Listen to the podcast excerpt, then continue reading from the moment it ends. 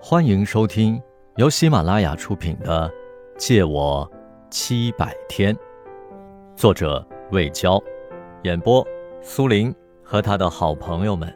欢迎您的订阅。第九十八集，莫卫突然明白了，为什么同事的眼神都怪怪的。原来他不经意间成为了桃色事件的主角，和大家茶余饭后的谈资。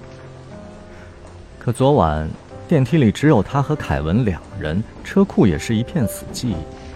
难道有人在暗中监视他们？我还听见劳拉说你经常旷工，故意深夜来加班，感情是为了钓大鱼。那大家什么反应？除了对“经常旷工”这评价严重不满，莫卫觉得整个事情很好笑，甚至。置身事外的八卦了起来，热烈讨论你能否通过一夜情成功上位。有的说没胸没戏，有的说不怕没有胸的，就怕有脸的，越丑越能豁出去。有的说先投海再投怀，不成功变成人。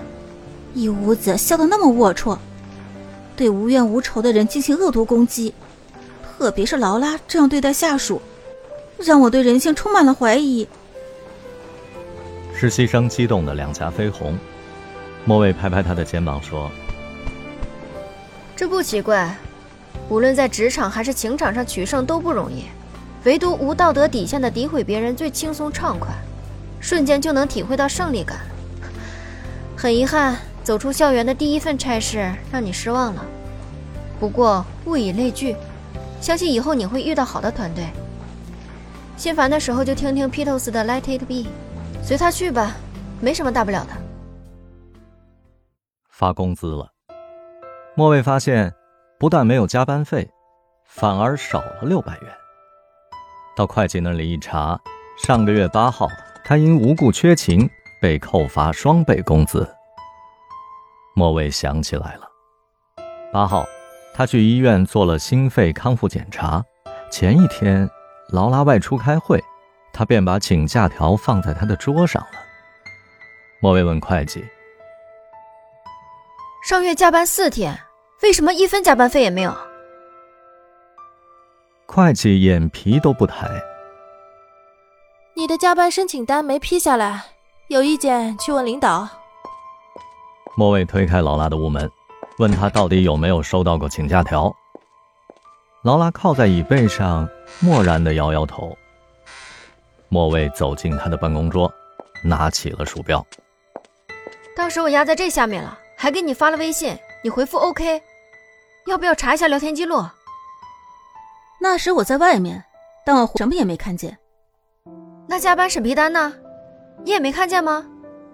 公司一直倡导提高效率，没有充足理由，加班审批不能通过，否则大家都磨洋工了。那公司更应该健全管理制度，杜绝主管在下班前几分钟给员工派活。劳拉吊着脸，从文件夹里抽出了一份付款的申请书，扔在了桌上。这个你拿走，我对此事不知情。莫卫一看，不由得七窍生烟。上周劳拉和会计出差了，公司展览部要给会展中心紧急支付一笔款项。部门经理拿着凯文的批复来找他，他给劳拉打电话请示，劳拉没意见，他这才支付了款项。而今，劳拉竟然翻脸不认账了，以不知情为由拒绝在付款申请书上补充签字。我跟你有仇吗？这样损人不利己。重要凭证当面清点，重要事情书面沟通，大额转账逐层报批。你根本不具备财务人员的基本素质，去酒楼告状啊！反正你越级告已经成习惯了，何曾把我放在眼里？就算告到集团总部，也改变不了你违规的事实。